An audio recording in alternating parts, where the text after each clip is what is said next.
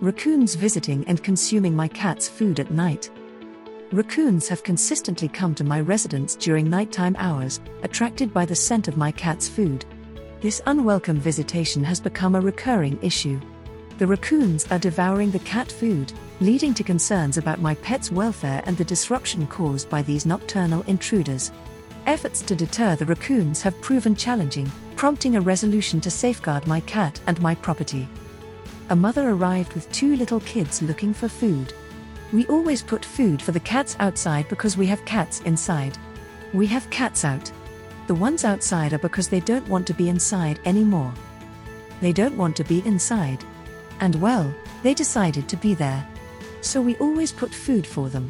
The cats inside are very stubborn about eating and are very demanding. So they don't go away eating, which is fine, but they get bored. We put it outside, plus other food. So now, these families of raccoons are arriving, and they are charming. They are beautiful, these chubby raccoons with beautiful tails, and they climb up. I saw that we have a net. And that mesh protects the cherry tree and the plum tree. And those raccoons looked like they were cats, like they were climbing. There was one pushing the other one.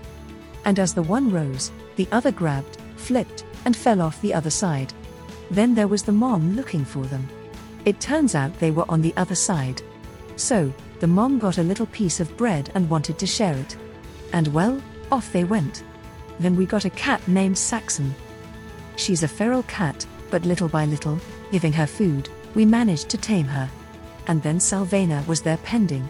We put two new chairs. They were used, but we put them fresh for the house.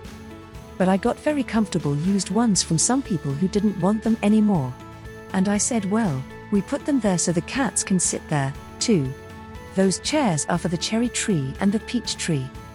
Cherry trees and peach trees, and they have a lot of shade. So it's adorable to sit there and listen to the birds. There's not a bird around here in Carolina in the north that I've ever noticed. He does less than 20 different kinds of singing. He starts out singing, and all of a sudden, pack changes to another one, and one, two, three, and it drops and transitions. One, two, three, and he changes the sound. It's impressive. This wild, good bird saw the raccoons eat them. He grunted the raccoons at first felt good. We were leaving, and they decided to go. But then the mom said no, I don't care if that cat's. Care if that cat is howling at me. I don't care. I'm going back. She went back, went the other way, grabbed the food there, and didn't care. I've taken several steps to address the situation in response to the persistent raccoon visits. Firstly, I've started feeding my cat during the daytime, removing leftover food before nightfall. This reduces the attraction for the raccoons at night. Additionally, I've invested in a secure, airtight container to store the cat food, preventing the raccoons from accessing it even if they visit. To further discourage raccoons from coming onto my property, I've installed motion activated lights near where my cat's food is usually placed. These lights startle and deter the raccoons when they approach, creating a less inviting environment. Another measure I've taken is securing the trash bins and eliminating any potential food sources around the property. Raccoons are opportunistic feeders, so minimizing their access to food elsewhere can help discourage their visits.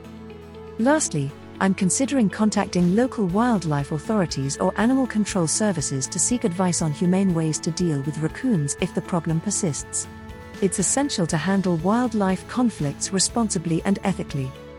By implementing these measures, I aim to protect my cat's food and ensure my pet's safety while discouraging raccoons from visiting my home at night. Salvena was there at all. And he left.